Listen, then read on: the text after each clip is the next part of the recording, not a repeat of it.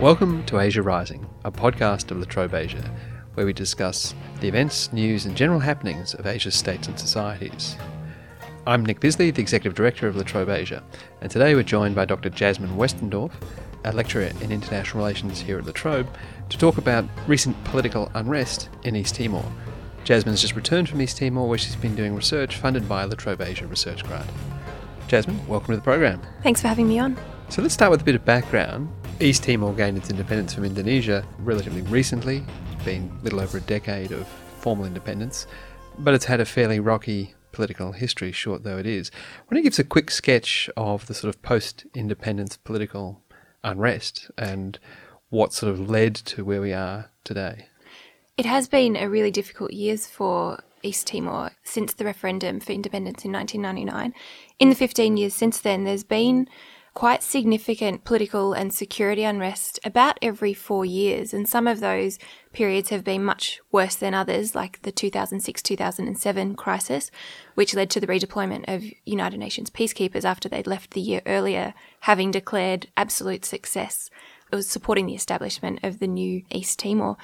In the last couple of years, there's been rising disenchantment with the government about a whole range of issues that go from things like the socio-economic issues. East Timor is a very poor country. It's been ranked 70 out of 84 countries on the Global Hunger Index, which puts it on par with countries like Chad and South Sudan and Eritrea. It's got one of the very highest child malnutrition rates in the world. It's got very high uh, rates of unemployment. 70% of the population is under the age of 30. Many people in the country live on less than a few dollars a day. 88% of the poor live on or rely on subsistence farming. So it's a very difficult context that East Timor finds itself in now. And then layered on top of that are issues that are residual issues from the resistance and the political cleavages that occurred during the resistance movement in the 70s and 80s and the issues of relationships with Indonesia, building a strong economy, which up until now has relied on the oil and natural gas fields. That's accounted for approximately uh, at 95% of national revenue in the country. So the last 15 years have seen quite a lot of improvement in some areas, and certainly there have been achievements in establishing a fairly strong political system, but there are still a lot of challenges facing the country. So that sort of almost regular cycle of political upheaval and unrest, and sometimes quite violent, is this something that's driven largely by socioeconomic factors or by shortcomings in the political system, or, as you said, by these kind of lingering tensions between a ruling elite that's never quite papered over their divisions from days in the wilderness? I'd say it's definitely the latter.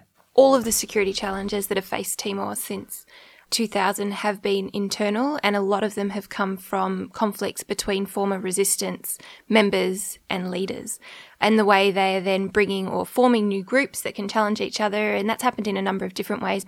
In 2006, the violence was between the police and the military, who were aligned with different factions and different political groups. Now there's been violence between different martial arts groups who are in a very shadowy way linked to certain political actors and are acting out the conflicts that are also going on in the political sphere. Are they formal paramilitaries or are they just sort of spontaneous groups? Spontaneous groups, definitely. They're not formal in any way, and politicians won't acknowledge that they are connected to them, and they certainly won't take ownership of them. But there have been some very clear links between those martial arts groups and their actions, particularly in the 2006 2007 crisis, and the political actors and what they were doing and saying on the political stage. So let's get to March of this year, President Xanana Gusmao stepped down, prominent figure certainly in Australia, very visible leader of the resistance, and then recently political figure who stepped aside, and has been visible internationally since he stepped down, saying, "Come and invest in Timor. Everything's going well." And yet, in your experiences, whilst you were doing your research there, the government of the man to whom he's handed power, named Rui Araújo, the social circumstances on the ground seem to be anything but a place where you'd even feel safe walking the streets at night, let alone wanting to put down money as a foreign investor. So, what's going on in Timor now? And is it directly linked to Xanana's departure, or are these longer running trends that are once again surfacing? The situation now is really complicated. I think it's operating across a number of levels. You definitely have the political level grievances And certainly, one of the major sources of insecurity and concern at the moment is the actions of a former resistance leader, Mauk Moruk, in the east in Baucau district. He and Xanana Gusmao had a falling out in 1984 when there were disagreements over the ideological direction of the movement and the, the strategy of the resistance movement. He returned to Timor after years in exile in Holland and armed groups of men in his region and started attacks on police. That has got to the point recently in January this year where the attacks were really scaring people in Dili, partly because they were quite severe. There was an incident in mid January where he attacked a police post, kidnapped a couple of police. There was use of Molotov cocktails. In the aftermath of that, the government shut down a lot of roads. They imposed a curfew in Dili. There were a number of other incidents that then came later, including attacking more recently the residence of the president of the National Parliament in Baucau district. So this is definitely an issue that is reminiscent of past conflicts, but it's been made all the more difficult by the real sense of insecurity in Timor more generally, in the sense from civilians that when things go wrong, they go wrong very quickly. And it can be very hard to predict how groups are going to react to each other. So when I was in Dili in January, I found it really interesting that the media, the international community, the government were all playing down the risk of this violence, the security risk that Mauk Moruk's group poses. And they were saying it's just a criminal issue, nothing to be concerned of. We have the situation completely under control. And when I spoke to regular Timorese, they would say, We've got our bags packed, we're not sleeping well at night, we're really concerned that this could actually escalate very quickly. And I think part of that is because there is actually quite a lot of violence in Timor, which is something that's definitely been papered over by both the government and the international community in their responses in Timor. People would talk to me, NGOs and, and UN agencies and so on would talk to me about how this was now a development context. Conflict was no longer a real issue in Timor. But there are incredibly high rates of sexual and gender based violence. There are very high rates of violence against children in preschools and schools that are starting to be addressed. There's a sense that violence is a very easy response to any conflict. There are martial arts groups that are still active. When I was in Dili, there was a grenade attack on the US Embassy. There was an arrow attack on a civilian, which is linked to ritual or witchcraft violence. And there was also an attack which seemed random against a woman in the street who was kidnapped in a taxi and held at knife point and assaulted. So there is quite a lot going on just under the surface, which I think makes it very easy for those more higher level political conflicts to shake the confidence of regular people in the peace that's existing at the moment. So you've got a society that's very kind of on edge yeah. in general and has been for a period of time. And then on top of that, you've got this big political fault mm. line.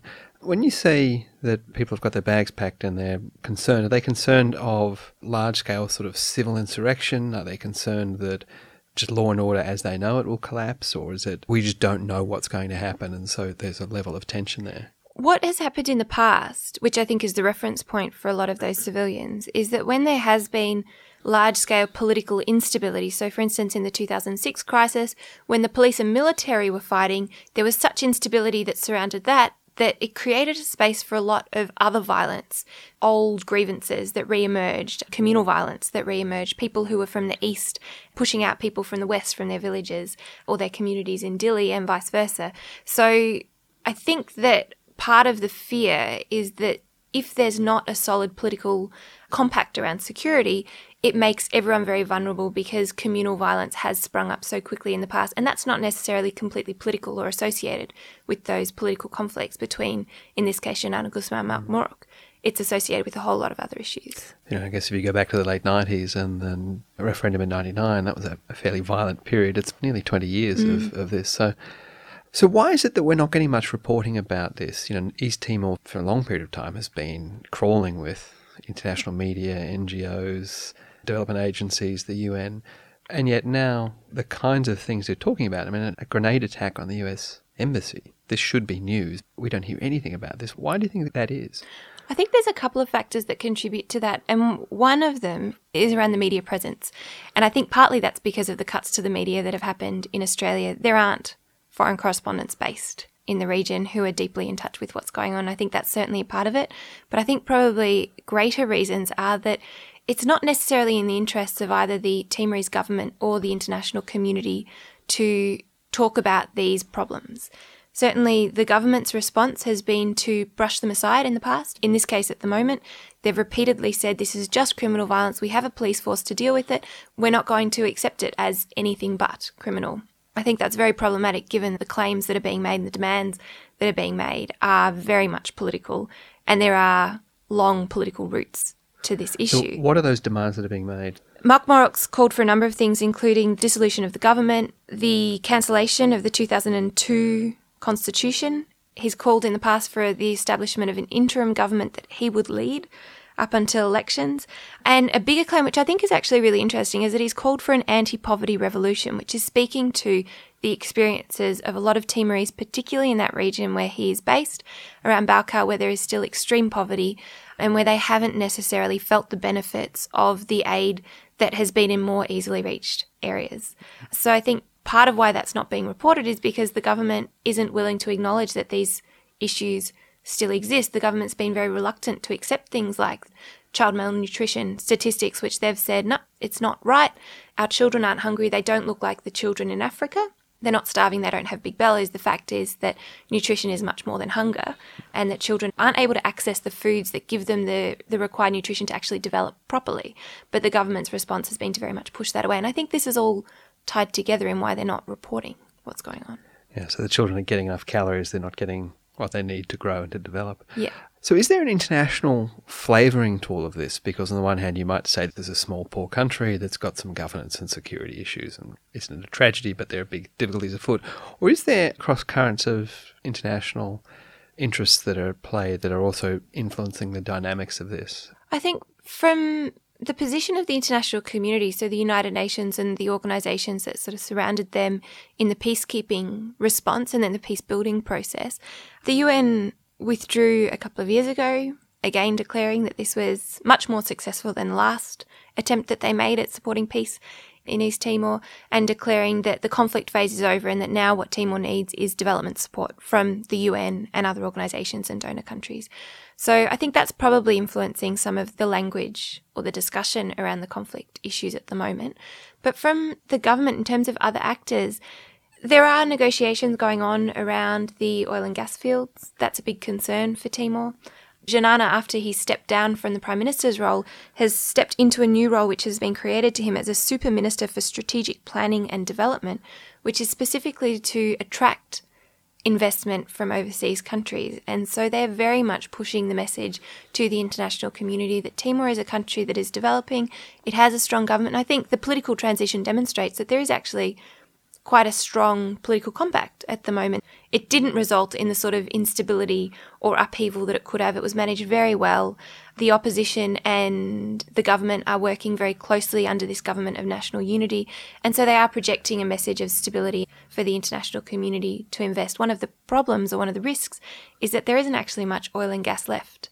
Analysts have estimated that it'll run out within the next 10 years and that Timor really needs to focus on how they're going to capture that wealth in the fund that's been set up in a way that can actually support the country in the years to come rather than end up in a similar situation to Nauru. While I was there, I was really interested to hear how many conspiracy theories were being thrown around by people about who else was involved in this instability or who else was involved in the oil and gas negotiations.